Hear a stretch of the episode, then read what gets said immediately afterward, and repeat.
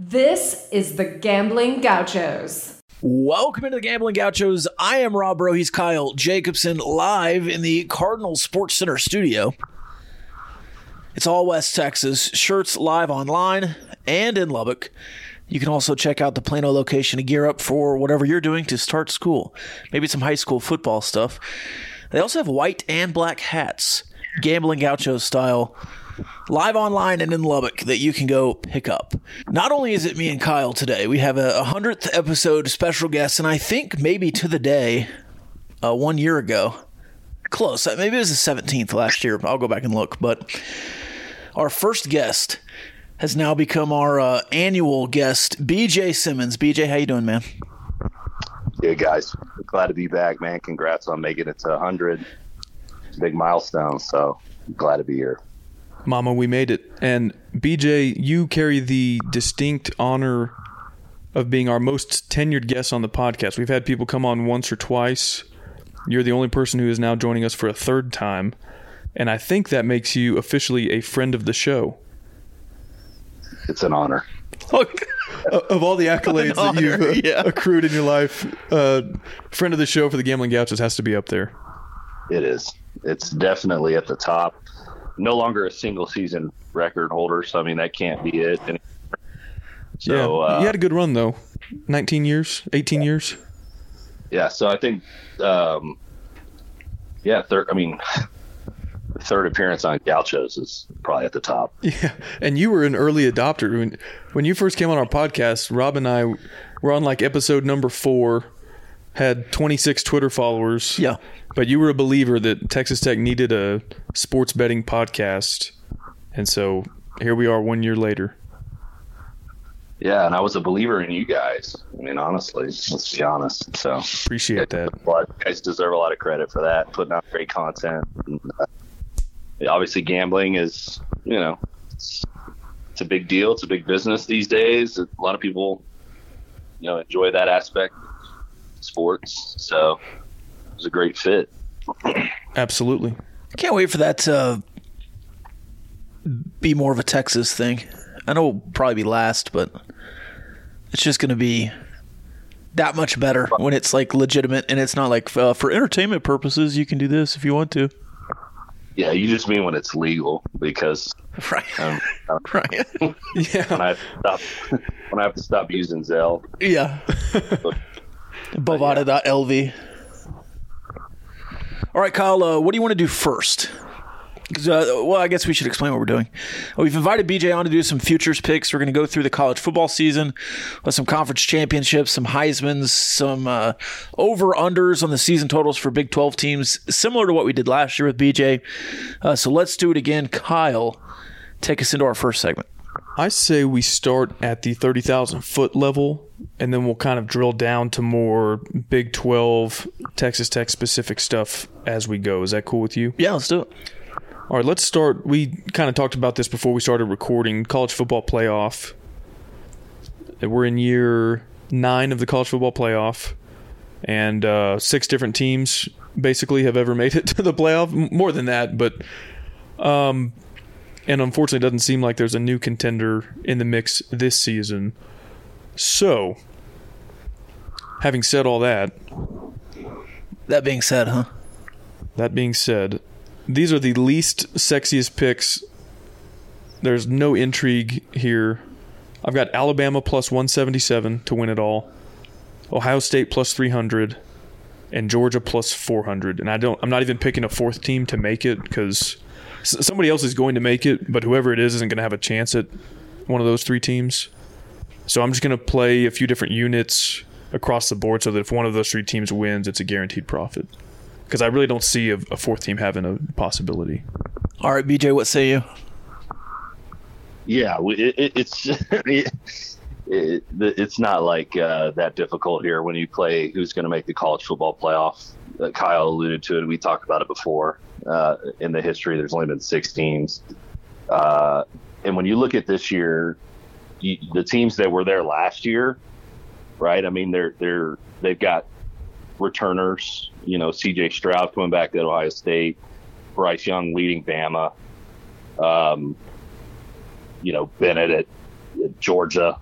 So I I think you're going to have those three, and yeah, take your pick on a fourth. Um, could it be a Pac-12 team? Probably not. I think a likely school would be like a second Big Ten team, like maybe a Michigan if they go 11 and one and lose to Ohio State. You know, something like that. But they were pretty safe, and I'm in agreement on those three with Kyle. Plus 5,000 on Michigan if you want to take a shot there.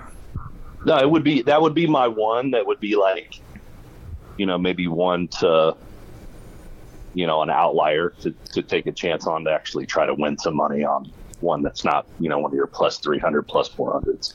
The only fourth one, and again, this is not sexy at all, but the only fourth one with kind of longer odds that I might be intrigued by is Clemson at 10 to 1 or plus 1,000 because they've got a pretty easy path compared to some of the others.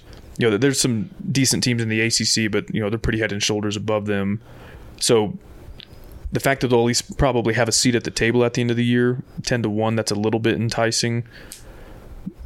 100%. But, but beyond that, I mean, like the next shortest odds, so the fifth shortest total is USC at about 21 to 1. And I think that's just bait.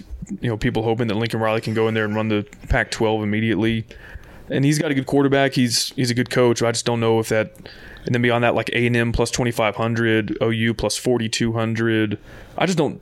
I don't think it's worth it to go Yeah. any further down the list than that. If I was betting on to win, I would go Alabama or Ohio State. But to make the playoff, I might sprinkle a little on uh, uh, Utah to win the Pac-12 and, and be undefeated through the Pac-12. USC, I think, is attractive, but Utah is like plus five thousand, six thousand. Plus, yeah, six thousand. I mean, that might be it to make the playoff. And then, like, if you're looking at a Big 12 team, it'd be Baylor or Oklahoma State, right? And you get 15, 10,000 If you wanted to value, to, to sprinkle in there. yeah, I mean OU has pretty long odds for being a Power Five conference favorite. Again, if you're just looking at the path, you know, could they make it at twelve and one? Probably. So maybe it's worth sprinkling a little bit on that. But I really Yeah, I think. I think once you get down to the end, it's going to be one of those three teams: Alabama, Ohio State, Georgia, maybe Clemson. But I don't feel good enough about that to put any money there. So I'm just sticking with the the chalk at the top there. Yeah, 100% agree. If you're going to throw down real money, um, I'm not a believer in Utah. I, I don't. I don't know. I don't. I don't see them. Maybe they win the Pac-12. I I just. I don't see them coming out of there like 12 and 0 and making the playoff. I'm not a legit believer in them. Rob, I think you're taking some risk if you're putting money only on Alabama Ohio State, um, because Georgia's the defending national championship champion, and I don't. I don't know. I think. I. I, I think that they're. Uh, a, a legit chance to repeat. So, Has anyone repeated? what's that? Has anyone repeated? You think Clemson and don't know. Alabama trade? I don't think anybody's gone back to back yet. I don't think they have in the playoff format. Yeah, I don't know. But the thing about Alabama and Georgia is they pretty much almost have to go through each other. And so if that SEC championship game is 12 and 0 versus 11 and 1 and the one loss team loses that game, then they may not even have a spot in the playoff once you get to two losses. So I can kind of see that. That uh, I'm with you, BJ, because like I think one or the other is definitely going to be there, and if they're there, is going to have a good shot to win it. But I could also see one of them knocking the other one out on conference championship Saturday. So, like I said, not a lot of like really appetizing, tasty picks there. But if you do need something to quench your appetite, that's a segue, Rob. You know who to visit. Our friends over at Rahino Barbecue. And sorry, BJ, you're gonna have to get through some ad reads with us now that we've got sponsors. I don't think we had any the last time you were a guest on the show. I think we had uh, senior chubbies Yeah, we were doing back in the day. free ads for free, senior free chubbies. ads No, for no, senior we- chubbies. Yeah. We're giving away spa gift cards. Oh yeah, oh, yeah, yeah, we did. because we did the bowl pick and we had Upland South Day Spa. Yeah. Um, but Rahino Barbecue, uh, for those of you who are coming to Lubbock for the first time in a while for football season, uh, the food truck will probably be in Lubbock on game days, I would imagine, especially week one against Murray State. I've I think got, there's a, pretty good odds got there. a really good feeling if I were a betting Yeah. man.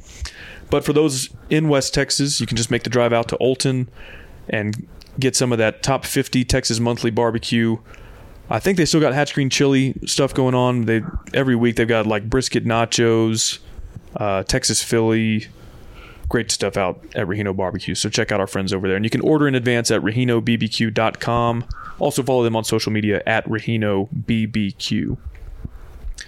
Okay, next up, let's talk Heisman Trophy. This is one every year. It seems like the favorites almost never win it. And some guy that like nobody's ever heard of kind of comes out of nowhere. Like I wonder what DeVonta uh, Smith's odds were preseason the year he won it because it's rare for wide receivers to win it. Um, you know, guys like that.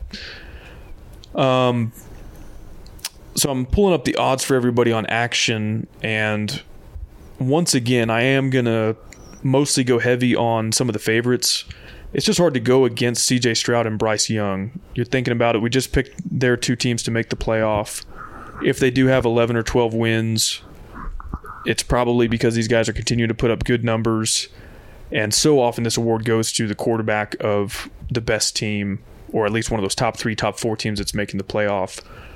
And so CJ Stroud's odds are hovering right around plus 200, Bryce Young's plus 300, so not a ton of value there for an award that only one guy can win in college football. But looking down the list, I've got a few longer odds that I'm willing to splash a unit or two on. Dillon Gabriel at Oklahoma. I just think Jeff Lebby's offense coming over from Ole Miss. Matt Corral had the numbers. They didn't win enough for him to be a real Heisman contender last season. But if Dillon Gabriel wins 10 or 11 games at OU and puts up similar numbers, I think he'll be in the discussion. And at plus 3,000, I, I like that. Uh, even longer odds, Deuce Vaughn at Kansas State, staying in the Big 12. You're making a face. I don't think they'll win enough. But yeah, he, I mean, he's pretty electric. Yeah, so like the minimum you need is nine wins. Like RG3 won it at nine and three. And so if Deuce Vaughn has a Barry Sanders esque season, nobody's ever going to have the season Barry Sanders had in 88, was it? Um, but if he's close and K State is nine and three, I could see it at plus 8,900. And then the last one I've got Zach Evans plus 15,000 at Ole Miss. TCU's greatest running back of all time. Yeah. They run a wide open offense. He's extremely talented. They're going to be playing the competition level necessary for him to be in the discussion if Ole Miss can get to nine or 10 wins. And so I'm just sprinkling one unit on Zach Evans at plus 15,000. Is he still on a pitch count? I don't know. That's a good question. That might hurt him uh, if he is. But those are my five. Two of the favorites, you know, the quarterbacks of the college football playoff contenders. And then a few guys with really long odds, high value that I think might be able to make noise. All right, BJ, how about you? Kyle, I'm surprised no love for Quinn Ewers. uh, no, I think I think that's bait. Okay, what about last year's preseason like favorite, Spencer Rattler? No, nothing there. I, I thought about it. Um, People are high on him in camp. I just, he's found some uh, accuracy. I don't think you can do it at South Carolina. Yeah. You know, so look, yeah, it's the, like history tells you that this is a quarterback award and it's a top team award, right? So it's it's literally C.J. Stroud or Bryce Young's award to lose. Um, one of them two likely is going to win it. If you're going to go out on a limb and maybe look for some value on someone with longer odds, kind of like where your head's at with Gabriel, right? Because at least you're looking at a quarterback um, I think if you're going to look outside of those two guys, you look at a skill position player on one of those teams, like DeVonta Smith went bananas and won the Heisman. So could it be like a, um, you know, Jackson Smith-Njigba, right? Like if if he goes bananas like DeVonta Smith did, like could he win it? Right. Likely, like maybe, or um, you know, if TreVeyon Henderson at Ohio State as a running back, like gets you know, super involved and puts up, you know, stupid numbers, you know, maybe maybe like he could win it. So like, those are a couple of guys I'm looking at like skill position wise that are still on those like top teams that could get there. Um, outside of Stroud and Young, I just I don't see anyone else really winning it. Like maybe if um, you talked about Clemson earlier, I think their road to the playoffs is super easy. The the ACC is like it's going to be a cakewalk, but I just don't know if you know uh, DJ Uiagalelei or whatever. His, you know, I don't know if he put up the numbers, but like he, I don't know, like maybe if they could somehow go 12 and 0 and he like, you know, has pretty decent numbers, could they, could he be in the mix? Like maybe, but I, I would have a hard time betting on anyone other than Stroud or Young, but there's like a few names that I would consider. What do you think, Rob? I would I would splash my biggest uh, splash on C.J. Stroud. I think he's going to win it. Uh, Bryce Young, the second best quarterback ever from Alabama, Find uh, Mac Jones. Oh, And then um, uh, one name that y'all didn't say that's heavy can I guess who favorite. is? Yeah, Is it Will Anderson? no, it's Caleb Williams Okay. at Oklahoma. I think that's bait. I think that's Lincoln Riley. Like, oh, he's just automatically going to put up five thousand yards. I don't know if that's true in year one. But it's not it's year two, right? well, it's year one at he- USC. Yeah, but they got a phenomenal transfer class if everything comes together. And Jalen Hurts was a Heisman favorite with Oklahoma, and they had won back to back ones with Kyler Murray and Baker Mayfield. I don't think that's outrageous. And he gets to walk through the Pac 12 defenses, like just waltz through them. Here, here's the thing, though. He's playing Arizona, Arizona State. Like nobody's playing defense out there. But the va- the value isn't there really for me. For that. I- Like, I agree with get- plus you can get 600. Williams- like you can get Williams for what price? The same as you can get Young. So it's not really going out Close, of yeah. like finding some value in Caleb Williams. Like he's what what what, what Kyle? You have the odds. What is it? Yeah, so I'm looking at action consensus odds, and they've got Bryce Young at plus 350 and Caleb Williams at plus 750. Yeah. Okay, so yeah, maybe I mean that's that's a little better odd, two more. I mean, I, I'm not willing to bite on Caleb Williams, but a name that does intrigue me is Will Anderson because I think sometimes the sports writers who vote on this they want to get cute and they like when there's a defensive player, an Ndamukong Suh, Yeah. a Manti Te'o, and so I think Will Anderson, if he stays healthy and Alabama's good, I think he's got a good shot to be a finalist, and so maybe there's value there at plus two thousand. If you want the only defensive player that has a shot to win Yeah. this thing, All right, a few more for you. JT Daniels is up on the list. no, they're not going to win enough. Uh, back with Graham Harrell, though. Showed promise uh, his freshman year with USC. No? Did he? Uh, Kedon Slovis, another USC quarterback at Pittsburgh now? No. No? Yeah, I don't, I don't think so either. I, th- I think we've covered the only ones that I would be willing to. I think yeah, DJ Uiagalelei. If if Clemson goes twelve and zero, maybe. Um, I might be tempted to take Will Anderson, but I don't think I'm taking the bait on Caleb Williams or Xavier Worthy, Quinn Ewers, any of those types of guys. Bijan? I don't think they'll win enough. I do think Bijan is that caliber of player, but I mean, I, and we're going to get into season win totals for everybody in the Big Twelve, but I don't think Texas is going to win nine or ten games, which is what they would need for him to do that. Agreed. What do you think about a defensive player like Will Anderson, BJ? Is that enticing at all to you? Uh, I I don't. Yeah, I mean it's. I just don't see it happening now. Like, is it enticing for one of them to like maybe make it to New York? Sure, but like win the win the Heisman. I, I don't know. I just Yeah. don't see it. I, I, Not I a- think I agree with you. Not not in today's college football. It's just, it's just a, almost gonna be impossible. Yeah. Even the names you mentioned, like Suh. I mean, it's it's just so different today. I mean, it's I don't uh-huh. know. Yeah, and those are all down years offensively. Like Manti Te'o won it over. No, he lost to Johnny Manziel. They oh, were the That's two right. He finalists. lost to Johnny Manziel. But like the other finalist that year was like Garrett Wolf. He was like Yeah, Northern yeah, yeah. Illinois quarterback. So, yeah, I think if there was like a prop, would Will Anderson get invited to New York? I might bite, but and he could Right. very well finish top three. But I, I think at the end of the day, you're right, BJ. They're not going to give it to a defensive player. Yeah, so I, I would say I've got one other name for like an maybe an outlier type play that's like longer odds if I wanted to just throw something on and like see what happens. I saw this kid play in high school on like ESPN one night, and I was like huge on him. And I think with the USC stuff, he's transferred to Jackson Dart. Uh huh. Like, I'm a huge fan of Jackson Dart. Interesting. And he's at uh, Ole Miss. Ole Miss, yeah.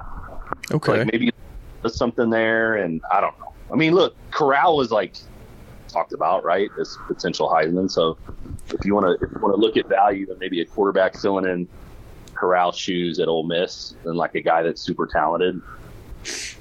You know, Yeah. light bottle maybe. Well, and sometimes guy I mean it's hard to pick that guy before it happens, but guys like that do sometimes come out of the woodwork and win this thing. Like people did not know who John, Johnny Manziel, DeVonta Smith and those guys were until they had a Heisman caliber season. So but the problem is there's 200 of those guys to choose from and Right. But yeah, I mean, at the end of the day, I think it's going to be offense, not defense. But if you do need defense, like in court or something, I'm on a roll today. You could call our friends over at Barnett, Howard, and Williams, which is a law firm started by three Texas Tech grads, officed in Fort Worth, and they handle cases all across the state of Texas. They're one of the only law firms in the Lone Star State that is certified for Title IX student representation. They have defended students, including scholarship athletes, in Title IX litigation at all of the major universities in Texas. They hope you never need them, but they are here if you do. You can find out more about Barnett, Howard, and Williams by visiting their website, bhwlawfirm.com. Okay, next up, I did not do any homework on the group of five, but I do want to go through the Power Five Okay. and talk through who we think is going to play for and win a conference championship in every Power Five conference. And let's just go in alphabetical order. So we'll start with the ACC. Clemson is a heavy favorite there. Some other teams with, you know, second, third, fourth best odds would be like North Carolina, Miami, North Carolina State. I think those three kind of round out the top four. Uh, let me pull it up. Yeah, Miami is plus 525. North Carolina State plus 750. Pitt plus 950. North Carolina plus 1400. And then it kind of really drops off from there. Louisville's 23 to 1. Florida State 26 to 1. And on down the list. Um, basically, it's a thought question Wake of. Forest was getting some love. But they, have really long ons. Well, I think their starting Their, quarterback is out their for the year. Yeah. Oh, Hartman got hurt? Yeah. Oh, I did not see that. Yeah, he's like done for the year because yeah, they played Pitt for the title last season. Um, so this Well, is he's not. He's not necessarily done for the year. I don't know if they came Oh. out and said that, okay. but he's got some type of. They're calling it a non-football issue, That's right. I, and they're not like disclosing it right due to medical reasons. So, so I don't know what it is, but but yeah, it looks like you know they just said he's going to be out for the time being. It very well could be for the year. I, Yeah. You know, hopefully everything's okay with him, and and you know prayers out to Hartman. But um, I mean, he doesn't look good, but we'll see. Maybe he could be back, but it pretty much kills their chances, I think, of, of having a shot in the ACC. Yeah. Uh, So the ACC is pretty much question of do you want Clemson or the field? And Rob, to mine and your credit, we faded Clemson last year. We were half right, half wrong. I think you took Miami. I took Yeah. North Carolina, and neither one of them even made it to the AC But championship we game. knew it wasn't going to be Clemson. we knew it wasn't Clemson. So Clemson minus 145. Um, are y'all sticking with the Tigers or do y'all want the field and trying to get some value? I'm taking Clemson. I'm, I'm throwing money on Clemson and feeling pretty good about that. If there's one team I would take to throw a unit on, it would be NC State outside of Clemson. But I'm rolling with Clemson, uh, and then you know like probably two units or something, and then and then a you know a half a unit or something on NC State as a pick that would be an outlier. I think that's smart. The question is, can Cristobal make an impact in year one like he did in Oregon? Um, and I told myself I was going to come and only pick value picks, but I think I'll do that in the rest of the conferences because I'm pretty strong on Clemson uh, bouncing back, even without Venables. I'm I'm with you, and for being the odds-on favorite, there's still decent value with Clemson. It's not like you have to lay down two or three units to get one back.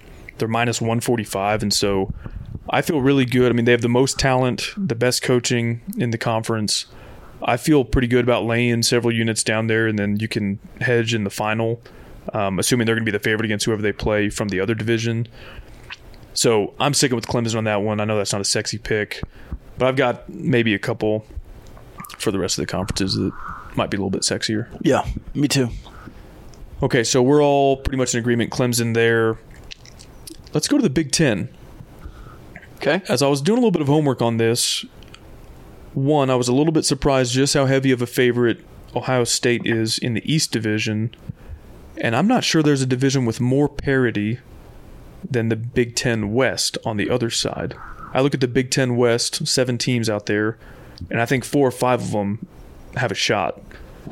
Now, to win the division, not to win Okay. over Ohio State. So my strategy here, I took Ohio State at minus 230. Not a lot of value there at all, but I just don't see how they don't, at the very least, make it to the Big Ten championship game. And as I was looking at the Big Ten West, Wisconsin is the shortest odds to win the conference from the West Division. Um, trying to pull these up. I've got Nebraska as the second shortest odds in the West at plus 350. Okay, yes. So Wisconsin's shortest odds in the West, but three of the top four teams in the Big Ten hail from the East. That's Ohio State at minus 230, Michigan plus 700, Penn State at plus 1500. But you look at Wisconsin's schedule, it's brutal. From the East, I'd have to look again, but they play two of the three Ohio State, Michigan, and Penn State, and they're both on the road. And so even if they beat up on the West, they're going to be handed two L's from the East Division. It leaves them a very thin margin for error in the West. So I don't think Wisconsin's going to win the West. And so I thought, okay, maybe Iowa, maybe Minnesota, maybe Purdue. And again, the schedules are brutal. And I was left with kind of one of those, I was like, I don't know who else to pick. Taking the Nebraska Cornhuskers, who haven't had a winning season since God knows when. But I'm taking them out of the West just because I think they could win it going like six and three or something on like a four way tiebreaker. Huh. I think they've got a little bit of an easier conference schedule in terms of what they have to play from the East. And I think they've got some favorable home games between like Iowa and some comparable teams in their own division. I don't think they have a chance in hell at topping Ohio State for the conference as a whole, but I'm I'm kind of intrigued at the Big Ten West. Hey, who's going to be Nebraska's quarterback? It's the transfer from Texas, Casey Thompson, right? He transferred Okay. to Nebraska. I think he is solidified in the job there. Okay. Yeah, I, I, I thought I thought they had a transfer from Texas. Is the is the Purdy kid there a relation to Brock Purdy? Yeah, it's his little not. brother. Okay. So I think he Think also transferred in. He- oh, did he transfer? I didn't know if he transferred or if he. I think he was the one competing with Thompson. Yeah, maybe maybe he com- maybe he committed somewhere like- else and then flipped his Like commitment. Chubba. I think his name's Chubba. Yeah, But anyway, the only reason I know is because I've got a I've got a buddy that's a big Nebraska fan, and I- I'm actually going to be going to a Nebraska game this year. So awesome. You uh, gonna let your balloon loose? Yeah, I've got a buddy that's like having a 40th birthday, and, and he's like taking a bunch of friends to Nebraska for it. That's cool.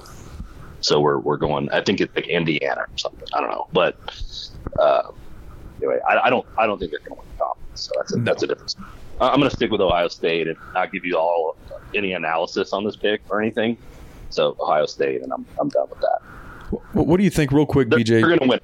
They're going to win it, and I'd I'd lay 300 on them winning, uh, minus 300, even if it was that. But Yeah. what is it like? Two, Uh, Two thirty. Yeah. Yeah, two thirty. Yeah. Yeah.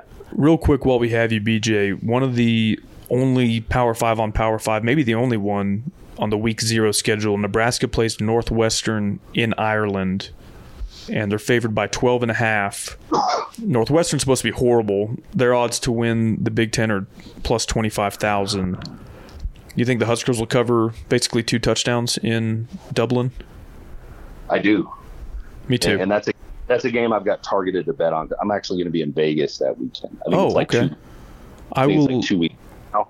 So it's a very Yeah. it's a very light schedule of games, but I've already looked it over because I'm going to be there. So I'm like, what, which games am I going to get down on, right? Yeah. And it and I think that Nebraska Dublin game is on Fox. It's like the only game that weekend that's even like on national TV. It's on Fox. There's a few games on like CBS Sportsnet, like UTEP, North Texas, stuff like that. But like that Nebraska Dublin. So yeah, I'm I'm I'm I'm down with the uh, 12 and a half on the Huskers. Yeah, I'm so I'm going to Ruidoso to bet on the week zero games, and I'm sure that one will kick off first because it's so many time zones east of us.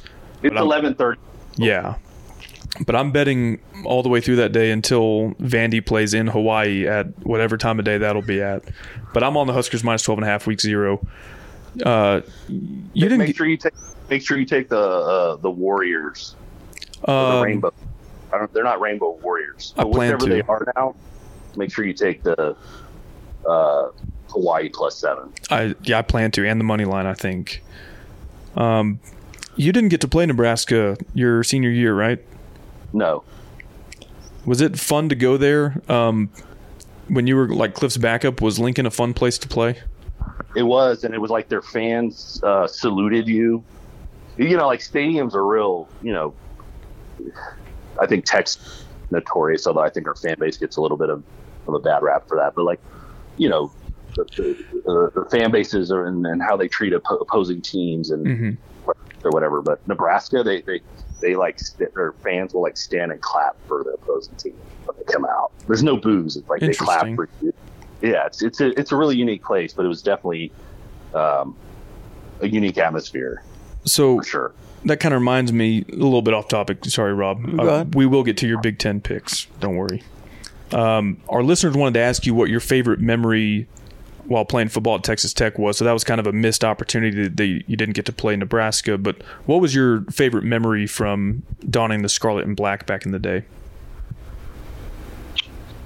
Um, probably road. You know, road wins are fun because it, it's it's a a unique thing because obviously you want to win in front of the home crowd, right? And and there's nothing that that competes with that. But there's also something about going into another team's stadium and like silencing their crowd and having their fans be like disturbed. Right. So um, it would be kind of a toss up between demolishing the Ags at home and then winning at Ole Miss over um, Eli and the and the, and the Rebs. So we Good answers. got a t- two memories. I Hey, would say that would be top.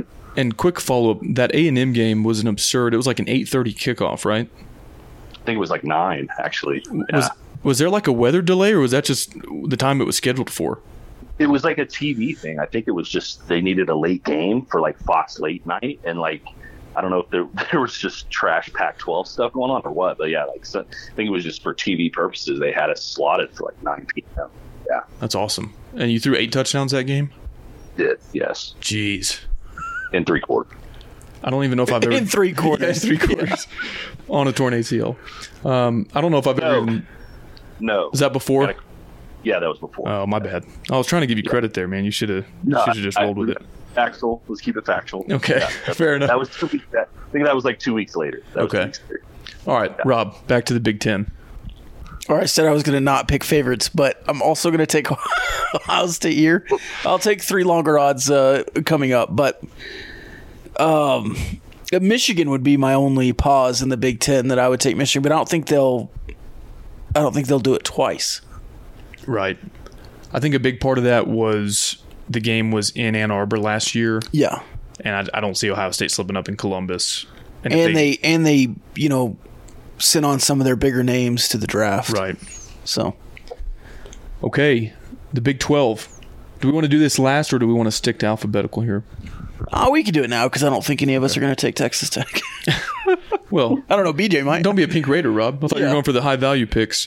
That would be very high value. Uh, Yes, it would be. Um, okay, the Big 12, uh, kind of broken into some pretty distinguishable tiers here. At the top, OU plus 200, Texas plus 250. The next pairing, Oklahoma State and Baylor, are both plus 550. And then beyond that, TCU, K State, Iowa State are 14 to 1, 15 to 1, 18 to 1, respectively. And then you get into the really high value West Virginia, Texas Tech, Kansas.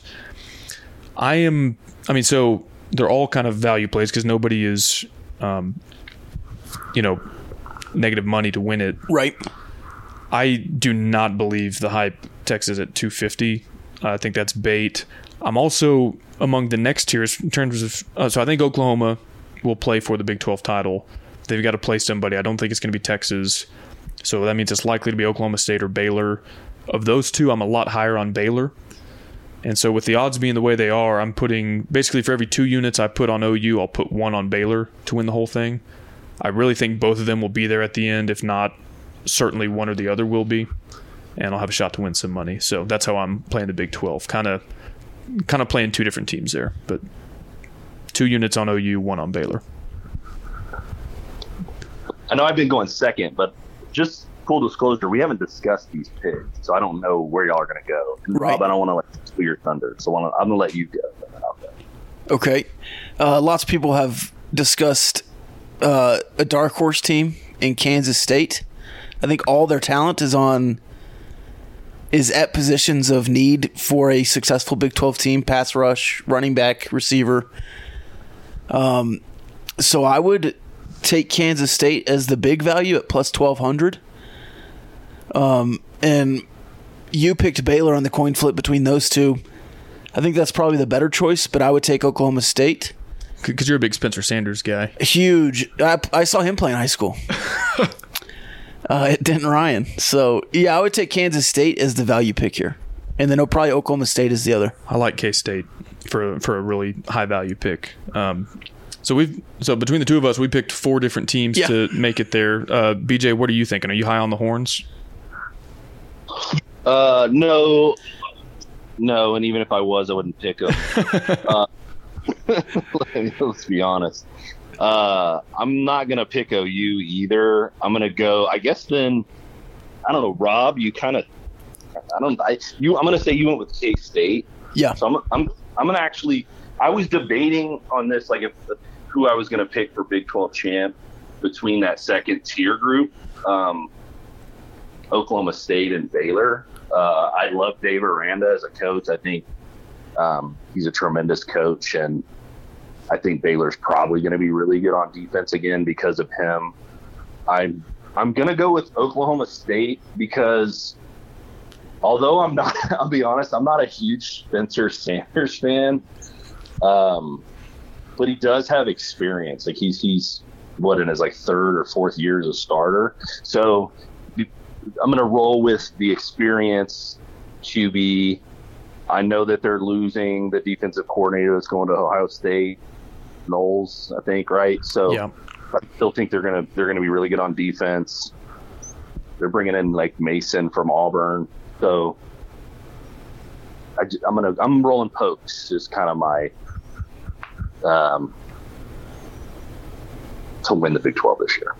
Okay, we're kind of all over the map on that one a little bit, but I think Well, that- there's no true favorite there. I was going to say it speaks to I think the perceived parity among the conference. Like really anywhere, as down as I am on Texas, the fact that they're the second shortest odds, and as high as I am on Tech at the ninth best odds, and everything in between, I think there could it could get real jumbled up in the middle of the Big Twelve this year. So who knows what'll happen.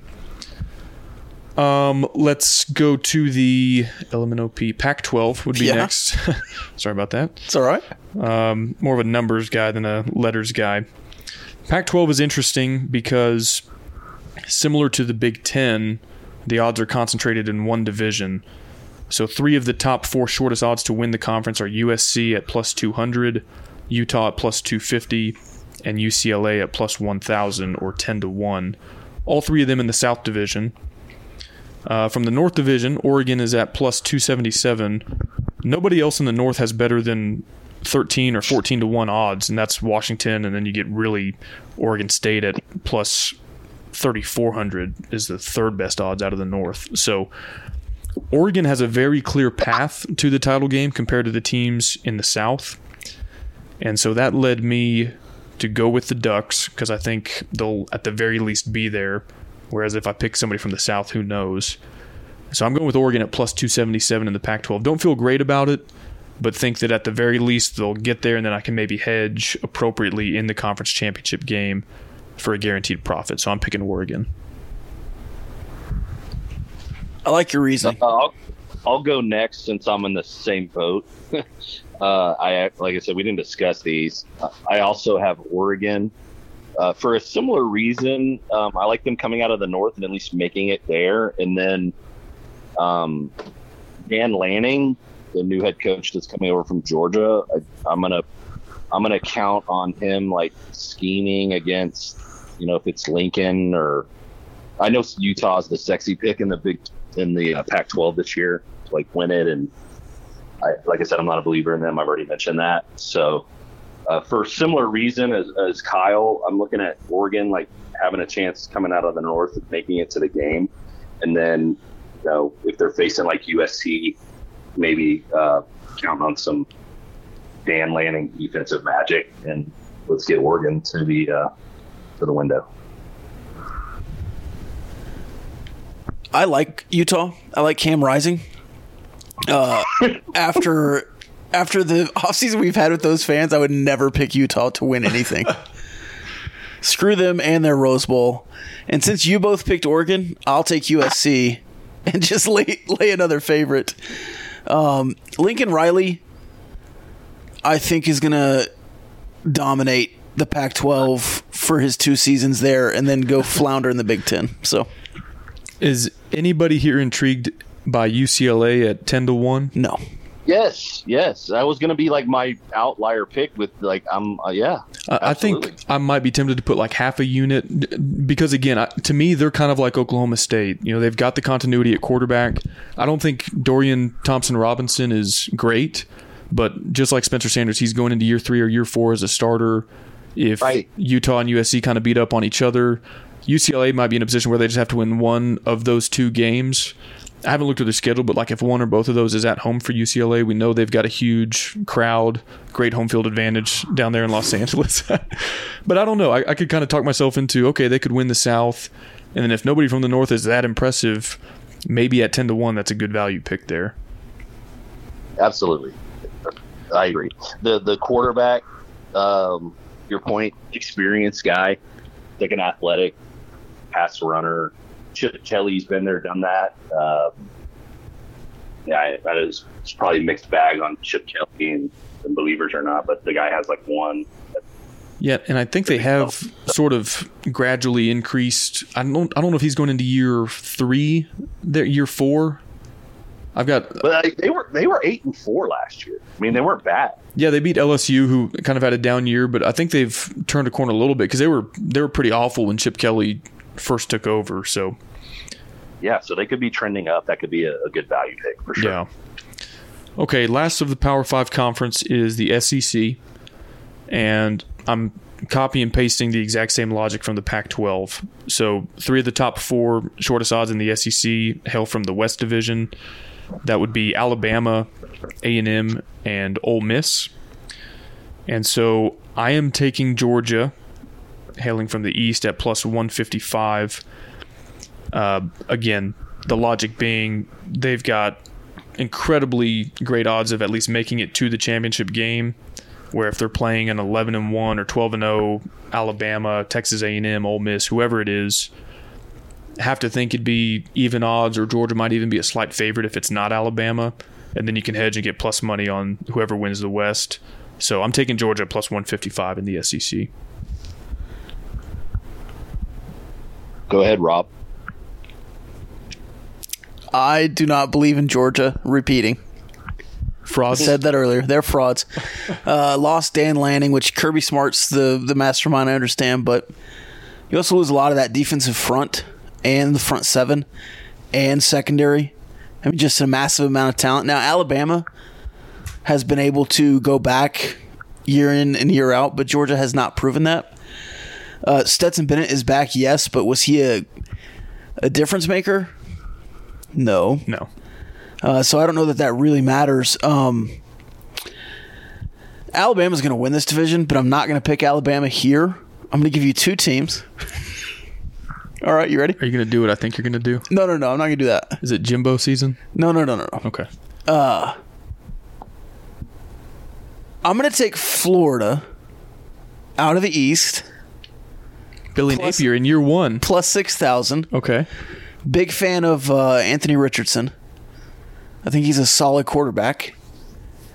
Um, they've they don't seem to be doing very well in, in summer camp, which kind of blows out my uh, reasoning here. But I like that side to win, and I don't want to pick Tennessee. I do not believe in Tennessee. Um, what is it? Josh Heupel over there? Yeah. You got Mark Stoops at Kentucky plus No, no, 5,500. no. I don't. No? I don't think that's a good pick either. Okay. So, so I'm gonna take Florida. Uh, Hu- and I just want to say I'm a Sam Pittman guy, but I don't think Arkansas can get out of the West either. Uh, so if I can't, if I'm not, if I'm going to force myself to not pick Alabama, I'll take Florida as my uh, crazy pick here. Um, I actually like your Gators against your Utah Cam Rising team. That that's a game that uh, we have targeted for. I think Gators plus three week one. So, on a side note, Is that we? Is that uh, hashtag Team Bill? Team Bill. team Bill. yeah. Hashtag. Uh, Gators week one against Cam Rising and your Utah Utes. So um, I, I think that this year is Alabama's year with uh, Bryce Young as a stud. Uh, I know he's lo- he lost like Jameson Williams, Metchie. I'm not really sure what the receiving corps looks like, but I'm I'm a believer that Alabama just like plugs and plays and repeats. To your point, I'm not sure about Georgia. um, although they are the they are the defending team, so I think you have to give them respect in that in that regard. So it's going to be Alabama Georgia again, and I'm just gonna I'm just gonna say it's going to be Alabama this year because I like Bryce Young. I like Stetson. I'm surprised nobody wanted a piece of Eli Drinkwitz and the Missouri Tigers at plus 40,000. Hey, you reap jackass, you sow jackass, Eli. Um, well, well, we alluded to this earlier. Spencer Sanders and his Heisman odds. If you're looking for like super value, South Carolina, they're in the easier division, plus, Rattler. fif- plus 15,000. Do we want Rattler and Shane Beamer? They won a bowl game last year. I Could do they- like Shane Beamer to punch up a little bit, but not every week. plus 15,000.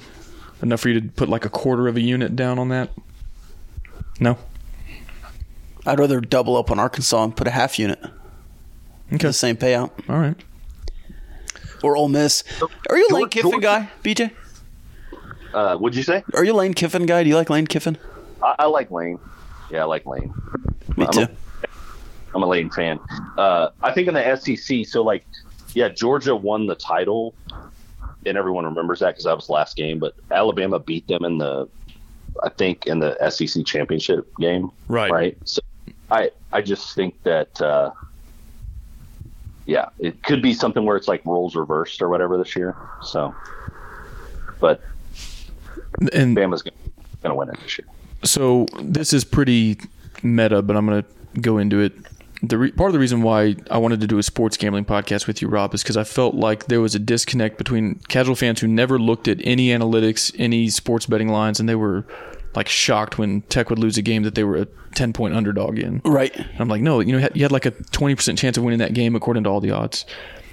And so I had friends that were in like a group text last year that, you know, Alabama beat them pretty good in the SEC championship game, and they were like, you know, oh, they're going to roll them again in the national title game. And I was like, guys, I think Georgia might actually be favored by, you know, one, two points. And Georgia was favored by I think three or three and a half. Yeah, three and a half, I think. And they were they were shocked at that, and they were like, "I'll bet you any amount of money Alabama wins." I was like, uh, "Okay, like let's do it then." And of course, Georgia uh, wound up beating them by a pretty good margin in the national title game. And so I, I only say that because I think some people don't follow us or listen to our podcast because like, oh, I don't I don't gamble, so it's not for me. But you can learn a lot just about like probability and expectations. And no, like Vegas isn't always right, and underdogs win sometimes, and all that good stuff. But it to me it helps kind of like frame expectations going into a season like okay is joey going to go nine and three in year one well the season total is five and a half so if he does that's a tremendous achievement and so anyway a little bit of a soapbox there but i think people would be wise even if you don't want to gamble a single penny make yourself aware of what the lines are what the odds are and i think it will kind of help set some expectations more appropriately than people who just don't pay attention at all Can I give you a Sun Belt champion? oh yes and i, I want to give you one too Oh, who do you have? Let's say it on three. All right, one, two, three. Georgia Marshall. State. Henry Colombi, dude. Plus 480. Oh, gosh. Marshall, the Marshall Thundering Herd. I'm Sun going, Belt. I'm going Georgia State. They're in like year six or seven of having an FBS program, and they were a tough Yes, they were. eight and four last year. They got the same coach, Plus 900. good value. I'm going with Georgia State. That's my team in the Sun Belt this year. All right. Mountain West. Wait, wait. First, BJ, do you have a Sun Belt team? No. no. You not going Henry Colombi? Drop it down. Uh, Mountain West on three. Oh, you could just say it. I You don't have a Mountain West team? You're a big San Diego State guy, huh? no, Air Force. Air Force. Air Force. Okay. Nothing can stop the U.S. Air Force. I think they're going to be, they're pretty good.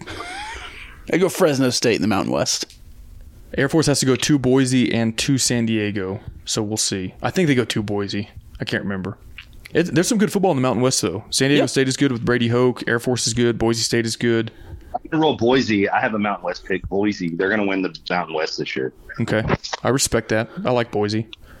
I just Yeah, I kind of want to tune in year round. I, I need a team in the Mountain West if I'm going to watch, and I want to watch Air Force's option attack. They've been pretty good. They beat Leach. I think his last year at Wazoo or second last year at Wazoo. So anyway, um, I don't even know who plays in Conference USA. So UTSA. okay, sure, we'll go with them. Uh, Mac. Toledo. Okay, sure. Is uh is Jason Candle? Is that his name? Yeah. I think he's still there. Yeah. Okay, I can go with Toledo. When uh I, when Matt Campbell finally leaves, they'll just get Matt Candle, Yep. Jason Candle, The whatever his name thing. is. Matt Matt Campbell, Jason Candle, whatever. Same thing. Tech by fifty. Shout out to Dogo's in. You taking uh, Cincinnati? Because I would fade Cincinnati hard in 2022. That's a good question. Let me think on that. BJ, what do you do? You have any thoughts on the American Athletic Conference? Uh, I'm I'm rolling with the Cougs. Whose house? Yeah, Why is that? Former- Just because you like Dana? future Big Twelve Cougars. That's it. Just because they're the Big Cougs, Cougs house. Like, Well, Big he's in Houston. He's he's got some bias there. he's a homer. Yeah. You're you you admit to being a U of H homer? Well, I, I mean, I I'm born and raised in Houston, and I support the local team. So yeah, I'm, I'm Okay. yeah, except for when they're playing. I think. Got a lot of friends that went to U of H. It's you know, Yeah. it's uh, yeah, I'm rolling with the Cougs. Um, I think I might like Cincinnati to repeat or UCF, another future Big 12 member. I think UCF might have a good squad this year. Yeah, Houston the favorites, and I would probably get down on Houston. I would fade Cincinnati. Plus 200 is Houston. They they retain Belk.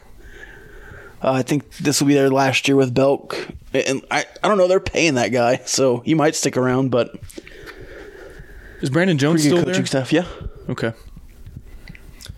I think I would get down on Houston. They don't have Yeah. to beat Texas Tech to win the AAC. Yeah, I can root for Houston after the Tech game, maybe.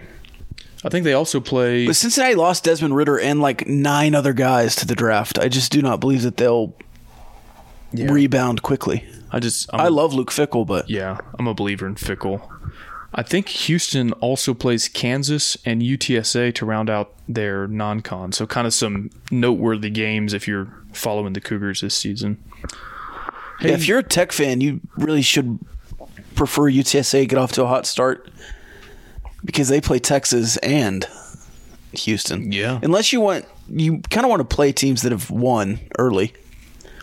but even just watching to get familiar with your future opponents if you wanted Yeah. to follow UTSA. Um, hey Cole, you have you had a teammate here in Lubbock. BJ, you ruined your setup. Freudian slip. Uh, BJ, you had a teammate here in Lubbock named Cole Roberts. You remember him? Yeah, C Rob. Yeah, it's like, like one of the best tight ends to come through Tech. Yeah. Uh, Shallow Water's finest. Shallow water. Yeah, Um, do you know what he's up to nowadays? yeah. He does. uh He does financing. Yeah, with our friends over at Diversified Lenders. Um, Yeah, they do like uh they're your go-to for if you need um like factoring or anything like that for business. Yeah. there you go. Hey, we don't. BJ just did the ad read for us. So I'm sure BJ understands what he does quite a bit more than us. probably so. he's also in the finance game. Like, yeah, I totally know what factoring is. If, if oh you yeah, need, factoring. Yeah, if yeah, you yeah, need yeah. factoring, you go into Yeah, when your bank won't give you when your bank won't give you a line of credit for like you know, your business for receivables or AR or whatever, you can go to fact, you know, a factoring company and they'll, they'll help you out. yeah. So uh, if you want to do that Might with cost you, might cost you a little bit more, you know, but well, hey, at least, at least they're willing to, you know, help you out. Right, and you know you want to do business with fellow Red Raiders, some fine West Texans. So check out Cole Roberts, his dad Don Roberts, both Texas Tech legends. You can try to learn more about what they do if you know what AR and factoring are at uh, diversifiedlenders.com. I'm I'm, a, I'm I want as many listeners as possible on the podcast. I'm kind of glad that I know Cole doesn't listen to us because he'd probably be like, "You guys suck at the ad reads for diversified lenders," but we're doing the best we can here. Just go drive track to the uh, website. Yeah, diversifiedlenders.com. Okay, I think the one I'm most looking forward to in terms of season futures, Big 12 regular season win totals for all 10 teams. So this is entire season, not just conference play. Again, we'll go in alphabetical order. And first up would be Baylor. Their season total is set at seven and a half, and the consensus odds on action, the over is minus 162, and the under is plus, um, yeah, Uh, the under is plus 125. So more value on the under there. BJ, what are you thinking about Baylor at seven and a half? Uh, eight and four. Baylor eight and four this year, so I take the over on seven and a half. Rob? You know, even years, uh, Baylor has struggled in their schedule. Their schedule is way harder in even years. Trends. But yeah, I still think they have eight and four talent, especially on defense. Um, so I would take the over here. I like teams that get tested early in the season and they go to Provo. I think it I think it's a disservice to teams if they don't get a test like that till week 4 or week 5 and they don't learn something important about themselves until, you know, early October or something like that. So I like that they go to Provo early. Seven and a half is really low to me. I know the value is on the underside, but I'm going over, even though you have to lay down 1.6 units to get one back. I'm pretty high on Baylor. I've made that clear. I'm high on Blake Shapen, and I think that they're going to have a pretty good deal of continuity, even though they lost a little bit to the NFL draft and things like that. So I'm on the over at seven and a half, and I think even I'd be interested to see what kind of line I could get if I tease it to eight, eight and a half, because I, I think they're a solid nine plus win team. Uh, but they haven't won in Lubbock since 1990, and they do have to come here this year. Um, next up, Iowa State. You're going to get so much shit on Twitter if they beat Texas Tech and love it. No, because I'll say they've only won in Lubbock once since 1990. Okay. Iowa State, the over under set at six and a half, closer to even odds here. The over is minus 120, the under is minus 110. They lost a lot, but Matt Campbell's still in Ames. BJ, how do you feel about the Cyclones at six and a half? Um, I think it's going to be a little bit of a down year for Iowa State. I think they've had a nice little run. Uh, I don't have any analysis for this as to why, but I'm going to say that they're going to be like a six and sixteen this year. So I would take under six and a half, even though I think there's that's. I think I saw six and a half is it's like at minus one fifteen, unders one hundred five. So Okay. it's pretty much an even an even bet, but I'm going to say uh, under. Rob? So their New Year's Six Bowl was a fraud game. They're in 2020. Uh, they've never been more together than last year, and they went seven and five. They have seven key players to replace, including the best safety they've ever had, one of the best linebackers they've ever had, the best quarterback that they've ever had, the best running back that they've ever had, the best tight ends they've ever had. Uh, so yeah, I would go under six and a half. I think you covered it. Uh, I don't think they're going to just tank and be horrible, but I think six and six is pretty reasonable. I think Their schedule lends itself to winning some games. They play Iowa at Iowa in the non-con, so that'll be a little bit tougher than if they were to get that in Ames. I haven't really looked at their conference schedule as far as who they've got home and away, but I think you hit the nail on the head. It's a lot to replace. I'm going under, so we're not being very um, antagonistic or deliberative here. We're all on the over for Baylor seven and a half, all on the under for Iowa State six and a half. Maybe the Kansas Jayhawks, the consensus worst team in the conference, will shake things up a little bit. Their win total is two and a half, and the action consensus lines have the over at minus 145 and the under at plus 118. BJ, what do you think about the Jayhawks at two and a half? I have no idea. That's fair. Same. like, I'm gonna, I don't even know who they play. Um, so if they're gonna win, if they're gonna win over two and a half, I'm gonna assume they're playing like FBS teams in in non-con. Their So- non-con includes Tennessee Tech and Duke, and then Houston is the third. Yeah. So they, I don't, I, I could see them like winning one Big 12 game, maybe against West Virginia. That's it. So if I had to lay minus 145, that's too much juice. I'm saying under. Two and 10 Jayhawks. So I, I agree with you in part because of the non-con. I mean, they get one of their peers in terms of Power Five. They get Duke, who's not good, but it is a Power Five game. They get Houston, so I could see them going one and two in the non-con, and then yeah, asking them to win two Big Twelve games. I think is a tall task. Now they did show improvement at the end of last season. They beat Texas, and then I think TCU and West Virginia were their last two games of the season. Those were one possession games. I think Lance Leipold's going to have them going in the right direction long term. But like you said, especially because the value is on the under, I think two and ten is pretty feasible for plus one eighteen. And yeah, laying down pretty much a unit and a half to get one back that they'll win three games, whether that's two in the non-con or two in the Big Twelve, is a little steep for me. So I'm going under. I'll go ahead and hammer the over since you guys are not uh, going to do it. Hammering But, the over. but I'll say this: I think it's a little bit disingenuous to say that they played well at the end of the season because TCU had imploded.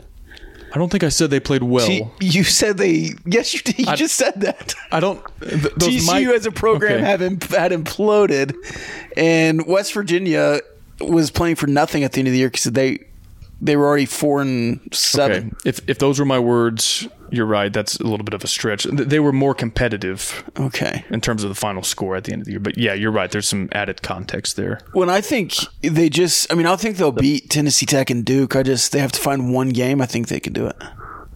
Yeah. Let's not spend too much time on the Kansas Yeah. Jayhawks. Um, next up, their in-state rival, Kansas State. This one is interesting because the the lines are pretty juicy. It's six and a half, which sounds low. It sounded like earlier both you and BJ were pretty high on them. I am as well. I think that'll go over, but you've got to lay it's minus 170, or the under is plus 145. So all the values on the under. I'm still, I think, taking the over. I, I think six and six would be a pretty disappointing season for them, and I think that's a little bit unlikely. BJ, what are your thoughts on Kansas State at six and a half? Seven and five. Okay, so you think they'll get there? Yeah. With that narrow of a margin, does that make you shy away from having to lay down that much money on the over? No, because I think they'll get to seven wins. Okay, Rob, what do you think? I, mean, I wouldn't. I wouldn't. I wouldn't bet the mortgage on it or anything. But yeah, Yeah. I think they get to seven wins. They'll be at least seven and five. They could actually get eight. They could actually get to eight wins. Yeah, Kansas State could be eight and four. I'm pretty comfortable that they'll be at least seven and five. Rob, they're not getting to the Big 12 championship game at six and six, are they? No, my most confident pick today, I think, would be Kansas State plus six and a half over. Okay, I'm with you there. Uh, interesting one, in my opinion. Oklahoma, the highest win total in the Big 12 at nine flat. So there's a potential to push here, and at least per action, they're the only one with a, uh, a whole number there. Over minus 143, under is plus 112. BJ, I'll let you go first on this one. What do you think about OU at nine for the season total? Uh, I think that's the. I think that's the number. I think they're nine and three. So if I could bet on them to like push that, I would. It, is this like soccer? Can, They can call the draw. Yeah, can we bet on a draw? Um, because I don't see them winning ten. I don't see them winning ten. So, but I don't see them only winning eight. So I don't know what I do here. I don't. I guess I just don't bet it. But if it was like if it's nine and a half, I bet under. If it's eight and a half, I bet over. I think. I think that's. I think nine wins is it. I think you're nine and three. I'm. I'm, I'm going to stick to that. I don't know if that's allowed, but that's what I'm doing. Yeah, that's fair. Rob, what do you think? I'll go last. Um, I'll take the under. I think. I I mean, just because of their schedule, I mean, you have to play Texas and Baylor back to back. Uh, You have to go to Ames, Iowa, and Iowa State has a bye before that, so maybe they get one of their six wins there. Um, and then Baylor, West Virginia, Oklahoma State, then Texas Tech in Lubbock. If Lubbock is cooking in October or November, um, what is that? Thanksgiving weekend. You might actually have a pretty good atmosphere on that too. So I'm going on over at nine. I'm pretty confident that nine is their absolute floor. And so even if you push, you get your money back. But they have to go to Lincoln. I think that'll be a tough, tough game, but I think they'll win. What? you're high on Nebraska, man. Uh, no, I just Ten think I think by default they might win the big. They might Okay. accidentally win the Big Ten West. Like Wisconsin has done. Right. Um, they get Baylor and Norman. They get a Texas team that I think will be struggling at a neutral site. They get the Pokes in Norman. So I just, for me to go under here, I'd have to find four losses on the schedule, and that's hard for me to do. So I'm going over. If they push, they push. But I'm, I'm pretty confident nine is the floor, but I think they'll actually win 10 games, at least in the regular season. Pick them to win the Big 12 earlier. So Yeah. over nine is a pretty easy pick there for me. Next up is the aforementioned Bedlam rival, Oklahoma State. Their total is at eight and a half. The over is plus 110. Under is minus 125. I'll start on this one. I know y'all are higher on the Cowboys than I am. I think picking them to win nine games is a little bit steep for me. But then again, uh, see, I am going to go over. I wrote down over. Um, it's because they're non-conference. Their toughest game is Missouri, Yeah. so I think they'll go three and zero in the non-con. And for the under to hit, they'd have to go five and four in the Big Twelve. I don't think they're going to be a contender to win the Big Twelve title, but I think they'll do better than five and four in the Big Twelve. So I actually went over on this one, and that's where the plus money is as well. So I, sorry, I thought I was going to go under on this. I, Yeah, I'll take the plus money too. Okay, BJ, what do you think about Oklahoma State at eight and a half? Uh, they were my uh, from earlier in the show. They were my Big Twelve pick. I'm going over eight and a half. Yeah, you got to have some continuity there. Yeah, University of Texas, also eight and a half. Pretty close to even odds here. The over is minus 117 on action. So I guess some places that's 115, some places minus 120. The under minus 107. I'm going under. Um, sort of opposite logic from Oklahoma State. They've got a tough non-con. We kind of joke about the UTSA game, but I actually kind of joke about it. Kind of wonder a little bit. Alabama, that's an automatic. They're going to start one and two. Right, two and one at best, and then so if they go two and one, they'd have to win seven Big Twelve games to get to nine wins. Uh, for me, that's an easy under because I mean you're asking them to either beat Oklahoma at a neutral site, beat Alabama, which isn't going to happen. I, I just don't see nine wins there. I see three losses pretty easily, so I'm going under eight and a half. Yeah, as confident as I was as Kansas State going over, this is a pretty easy under here. yep. Consensus. Okay. Un- TCU, this one could be interesting. I think there's pretty wide spectrum of thoughts on TCU going into year one of the Sonny Dykes era. Their total is six and a half. Pretty uh, pretty imbalanced odds here. The over is minus one fifty. The under is where the money is plus one twenty five, and I'm going to take that. I I'm pretty cool on the Horn Frogs, not just because of the Twitter beef and stuff. I seven wins seems difficult. They've got these aren't really challenging non-con games, but they do have Colorado, they do have SMU. I could see them maybe dropping one of those. And even if they get to three and zero, four and five in the Big Twelve is certainly doable for them, absolutely. But I could also see them going three and six. You know, they beat Kansas, but if they lose to teams like West Virginia, Texas Tech, it's hard to see where several more wins come from in Big Twelve play especially because the money's there plus 125 i'm going under on tcu at six and a half what do you think rob Yeah, under. I don't know that they'll beat Colorado in Boulder to start the season. Then they have a bye in week three. So they have to play SMU and their entire Big 12 schedule without a bye. Um, that's not good. So, yeah, I'll take uh, I'll fade TCU. Sorry, Sonny. BJ? This is this is actually one of the hardest ones for me. Um, and just FYI, Rob, uh, TCU alphabetically comes before Texas. Yeah, But um, Well, it depends on if you think that the school is say Rob? TCU or Texas Christian. yeah. I'm sorry. Did I say? Did I? Say You did. You, Rob? you blamed me, but it's. Rob, uh, that- my bad. Kyle. I'm sorry. Um, but yeah, so th- this one is actually really hard for me. I think i finding seven wins is challenging. Although I do think they beat. Col- I do think they start three and zero. I do think that. I think they beat. Um, they beat Colorado. Uh, they beat SMU. Um, I don't think they beat Oklahoma. They'll beat Kansas. I don't think they beat Oklahoma State. They've got a home game against Kansas State. Like I don't. Eh, that's going to be tough, but like I could see them winning that. Like between Tech and Kansas State, like maybe they win one or two, Right. but then they go at Texas and at Baylor. So I, I don't know. It's hard for me. I'm gonna say I'm gonna say seven and five, but I just it's not a confident pick. For me. I'm So- over. I want to ask you about everything that went down this summer with TCU and the cactus emoji and their AD not letting our fans into the stadium. But our, our listeners wanted your thoughts on that. But before I do, I want to give a shout out to one more sponsor, our friends over at Code Ninjas.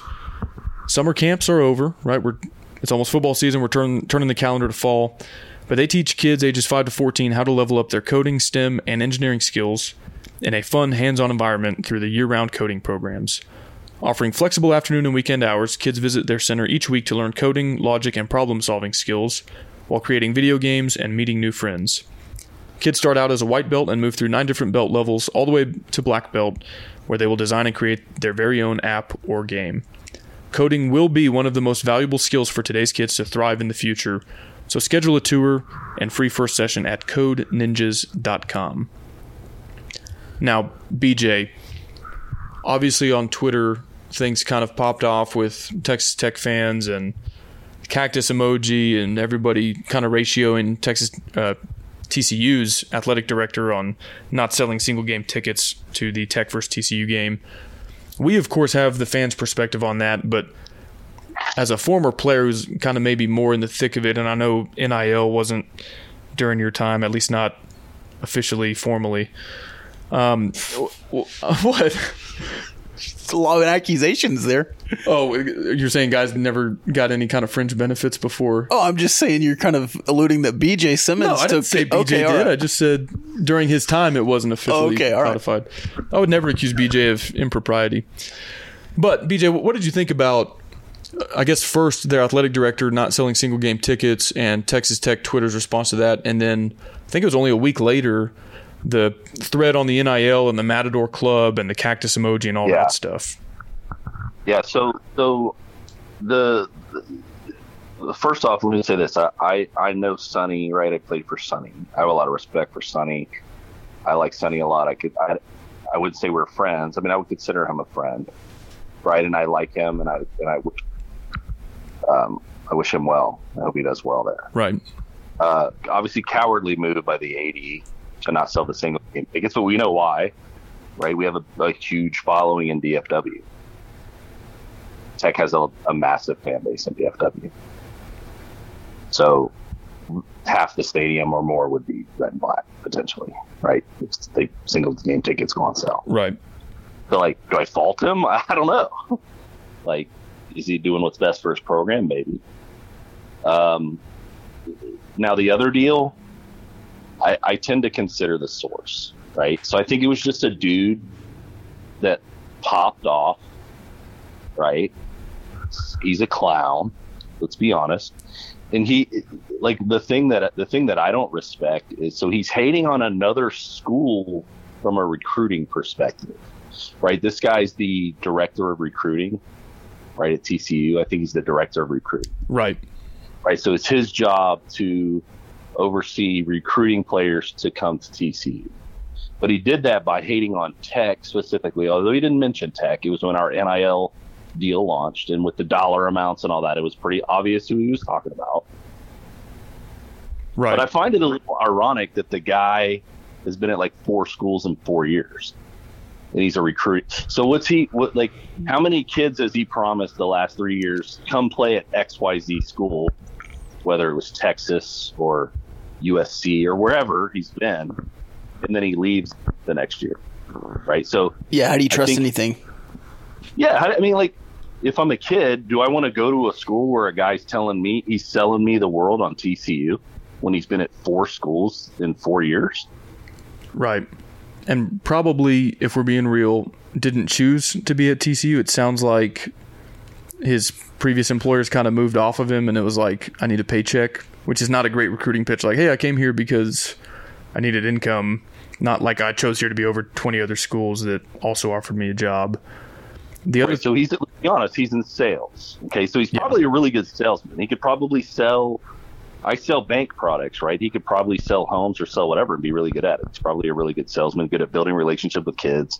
But like when you choose to go to a school and a program and, and potentially spend the next four to five years of your life somewhere, although now with NIL and transfer portal, it's the next one year or whatever. But so maybe it doesn't matter as much, but it just I don't know the other thing that you're gonna you're gonna you're gonna talk bad about Tech and act like TCU is some place to be when it's like the fourth school you've been at in four years. So I guess keep trying to people to, to go there.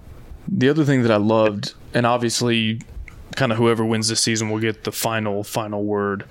But in the weeks after that, there's also a was either a DM or a text, a screenshot that surfaced of he accused Texas Tech of non-existent recruiting momentum, and after that, Tech earned the commitment of a four-star safety who TCU was in his final three or four, and earned the commitment of a high three-star defensive line prospect with a TCU offer. So it's like, well, Yeah. non-existent So, recruiting ma- momentum, but we're still getting kids over you.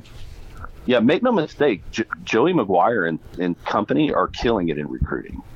Oh yeah, So when someone is starting to talk about you, it's because they're noticing what you're doing and and they're scared. yeah, and I'm sure TCU liked the previous arrangement where Gary Patterson got them a top 25 class while Matt Wells was 72 or whatever. I'm sure they liked that, but that's obviously not the case anymore. So Right. But the, the the cracks on the desert and all that, I mean, that's uncalled for. And it's immaturity. And it's just not knowing, right, anything about our school, our fan base, and Well, and- and it's stupid. I mean, now- it could backfire because they recruit kids from Tascosa and from Midland and Permian and all these Yeah. places. So, like, if those guys kind of take offense, They have like, okay, Lubbock this- kids on their roster, Right. And Dykes has a high school and college degree Yeah. from Lubbock. Yeah. So anyway, um, okay, let's finish off the Big Twelve, and I'm I'm pushing back on the claim that Texas Christian is ahead of Texas in the alphabet, but we don't have to we don't have to debate that. Um, let's see. Let me pull my notes back up here. Okay, You Texas. do West Virginia or Texas Tech. You Let's- save Texas Tech. We'll save Texas Tech for the finale, so we'll continue going out of order here. West Virginia, Rob is a huge Neal Brown fan. No, Uh, five and a half is their number. The over is minus one thirty. Under Under. one ten. under. hammer. Yeah, they have they have a tough non-con. Two Power Five opponents, both Yeah. on the road. Yeah, they'll lose both of them. Very real shot that they would need five Big Twelve wins to hit the over on their season total, which is Yeah. kind of a tall ask. Yeah, nobody's picking West Virginia to go over. I put under two. Head, head coach Neal Brown is the worst coach in the Big Twelve. I'm uh, I'm spoiling things a little bit for our last one. If people have been keeping track, but I've got five overs and five unders, which I'm proud of. Some years I do this. I'm like, okay, eight Yeah, teams can't go Well, over. you got to have some combinations there. That's why I picked Oklahoma and Oklahoma State opposite. Yeah. Okay. Last one, the grand finale. Drum roll, please. Da-da-da-da-da-da-da. Texas Tech, a disrespectful as heck five and a half. Yeah, Uh, I might have tipped my hand there as far as where I'm going. Uh, the over is minus 106, under minus 115 according to action. Tease me up to seven and a half, and give me plus 250 whatever I get. I am all over five and a half. Are you with me? I think it's consensus. But go ahead, Rob. so you're going over, BJ? Yeah, obviously. Obviously. Obviously. Um, listen, you got to go to NC State, right? top Yeah. top 15 team. You get to go to NC State. Listen, okay, Joey, you uh, you got to play Houston. Very good team. I I know, I know. You've not won more than half your Big 12 games since 2009. New era. I just don't want to set myself up for a huge disappointment here. Uh, history says, the past decade says to take the under here at five and a half. Uh, I'll also go over because I think there'll be a bowl team, but it's a tough, it's a tough schedule. But I would say this is Texas Tech's easier schedule of the two Big Twelve because you get Oklahoma and Texas at home, um, and you get Baylor and Lubbock, uh, which they've not won since what 1990. 1990. 32 So- years.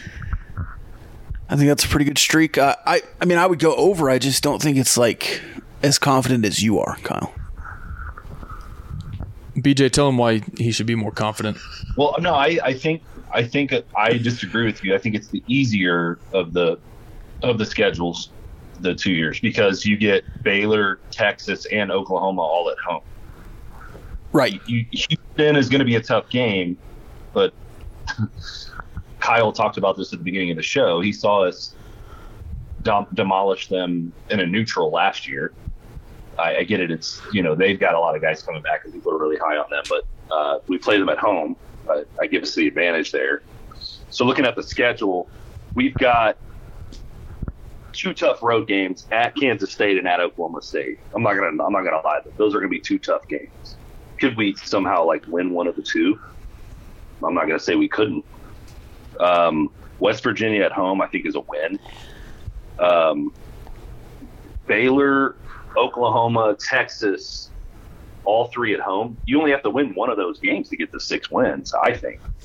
Yeah, and I think a lot of You win people. one of the six wins. You're beating Kansas. I may I may even see say concede Iowa State and Ames Iowa just because we never win there. I mean, I think Patrick Mahomes had his. Yeah. Like we lost by 50 with Patrick Mahomes. at quarterback. and you have to go in November. It's one thing to go to Ames in September. It's Yeah, another. like- yeah, like I'm gonna, I'm gonna, I'm gonna, I'm gonna almost concede that one. Um, TCU is on the road, but is it? So, yeah, I think, I think it's six wins. You can, yeah, I think you, I think over. that is an all-time quote. TCU is on the road, but, But is it? Um, here's here's another note that I'll make. A lot of people have made a big deal about this schedule, and it is tough. The non-con schedule is tough, and then you don't really get a lot of relief. Your first three Big 12 games, Texas, and then on the road, Stillwater, Manhattan. But I view that as an opportunity because, like, if you win any one of those three road games in Raleigh, Manhattan, or Stillwater, and or in combination with beating Texas at home, I think you get some momentum, some confidence. Then you get the bye week, and then you get a lot of teams that we perceive to be kind of in the bottom half of the Big 12 after the bye. So if you can get to three and three, or God forbid, don't let us get hot four and two before the bye week, and then you get West Virginia, TCU, Kansas. I could see you stacking up some wins, and obviously I'm high on this team and think we're going to go way past five and a half, but I think six is extremely doable, especially if you can get some early confidence before the bye week.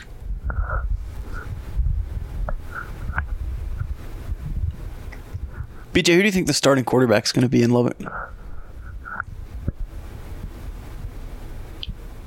Um, are you asked? Okay, so I hope I hope we see both. I, I hope we see both of these guys early. I, I hope we see both of these guys week one. Mike Leach and you know Cliff, not so much to a degree, but was always a guy that would just pick a quarterback and go with them. Obviously, I was on the other end of that, but there's no reason you shouldn't see both of these guys getting snaps against Murray State. And Like both equal. both is in Donovan and Shough. No, I think you know where I'm at. You want to you want to see But some I- Behren Morton? So, so, so, so you asked me the question: Who do I think is going to be the starter? I think it's going to be Shough. I think Shough's going to be the starter, and I think he's a great quarterback, and I, I'm excited to see what he what he can do under Wes. I'm sorry, that's his dad's name, Yeah, Zach Kittley. Yeah, yeah. Zach. So, um, I think it's going to be Shough. Uh, I expect a big year from him, but I think uh, Behren should be getting snaps. I mean, you look in, you look and see what happened to Shough last year.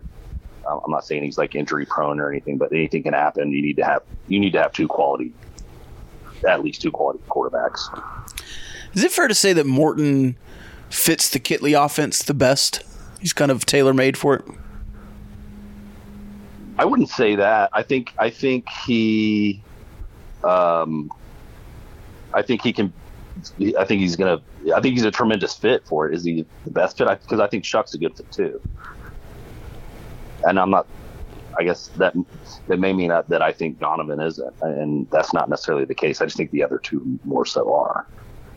Right. Well, and Donovan does things that the other two don't as well. So So um, I think it's going to be Shough. He's going to be the starter. Um, I think we should see both uh, Behren and Shough getting significant uh, snaps in the Murray State game, and then you know we'll see what happens against Houston. Are you planning to come to Lubbock for any games this season? Yes, but I don't have anything confirmed yet. But yes, one if not two. Okay. We we've got some. We've got no some, reservation confirmed, but one at least two. Yeah. I, I've got my eye on some games, and I'm I'm kind of looking at schedule and trying to coordinate it and, and all that with what I've got going on here. But yeah. Well, I'd be remiss since you invited us to your tailgate in Houston last season. I'd be remiss not to mention that there's some rumors flying in the hub city that the Gambling Gauchos might host a tailgate week one. If you wanted to come watch the first game of the Joey McGuire era, witness history, uh, we'll be in the parking lot of Cardinals. We'll be doing a live Twitter Spaces. We'll have Rahino serving up barbecue, and I think Barnett Howard and Williams is going to sponsor some uh, libations, perhaps. So, if you wanted to come to Lubbock week one, you're more than welcome at the Gauchos tailgate, as is the rest of our listeners and that sounds like a strong rumor. That sounds like a plan. I, I, yeah, I think these sources are solid, Rob. okay. I believe in them. I wouldn't, I wouldn't be comfortable reporting this if I didn't trust these sources. All right. Good. So anyway, up to you, Uh, BJ, I if you want to. Yeah, that sounds like a tremendous time. Uh, Gambling Gauchos tailgate sounds epic. I can assure you I won't be there for the week one, but I, if y'all happen to have such a successful event that it's happened again week two, that that, that could be an option. I, I think I'm- all, I'm all looking options are on the table. Yeah, I'm looking at um, that Houston game. I've got that circle of maybe trying to come up for that Okay. one. You gonna wear your Houston then- shirt or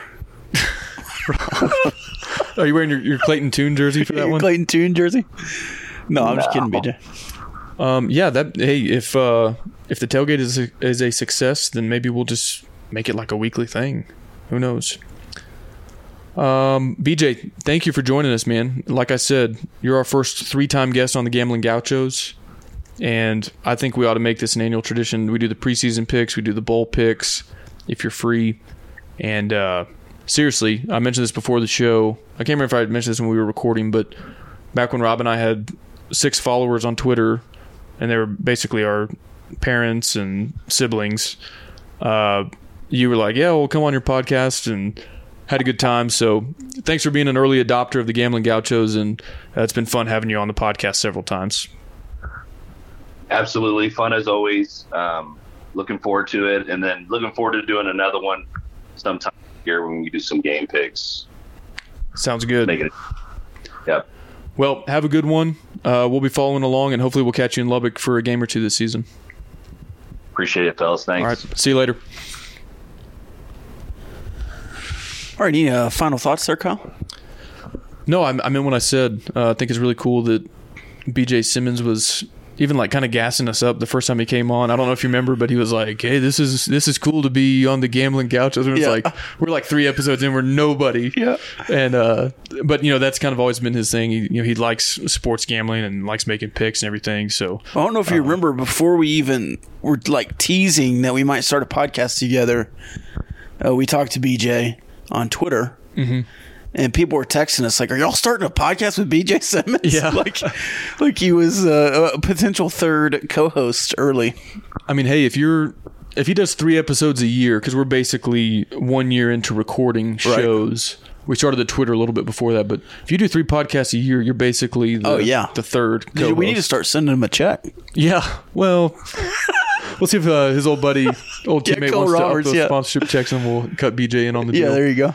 but yeah, I mean, it's, it's kind of surreal, like being a kid. And I remember, like, you know, well, who's going to be the quarterback now that Cliff Kingsbury isn't there? And, you know, being, I don't know what I was, nine or 10 years old when BJ took over. And then, like, talking to him now 20 years later. And, you know, uh, he was telling us before we started recording, uh, his sons are playing flag football. And Yeah, it's always pretty surreal. it's kind of crazy, like, go from being a little kid watching a guy and then recording a podcast with him, um, just making picks and talking about the upcoming season. From so, from being in the grass watching A and M. yeah. Probably well past your bedtime. Yeah, Um, so yeah, appreciate BJ Symons coming on, and uh, appreciate all of you for listening. Whether you tune in way back when we interviewed BJ the first time, or if this is your first time listening, uh, we've had a, a blast doing this podcast over 99 episodes, 100 episodes. this is uh, episode 100, part one. Okay, yeah, I knew it's something like that. I think it's technically 99, but We'll call it episode 100, part one. yeah, So seriously, thank you for tuning in and following on Twitter or Instagram, however you interact with us. And hey, this is this is prime time. I mean, we had pretty much no following during football season last year, and it kind of picked up during basketball and off season. Football is you know the main absolutely. main one that people want to pay attention to. So um, excited to have hopefully some new listeners and followers this season, and excited to go through it together. It should be a fun ride. It always is, Kyle. Glad you're my co-pilot, You as well. or my your co-pilot. I, I'm surely I'm your co-pilot. I don't know about You're- you're the radio well, guy. Oh well, you're the Twitter guy. Anybody can be a Twitter guy. that's true. Uh, but seriously, thanks for following along. Thanks for listening. Thank you to our sponsors Cardinals, Rahino, Barnett, Howard and Williams, Diversified Lenders, Code Ninjas. Love y'all. You can be my wingman anytime. I understood that reference.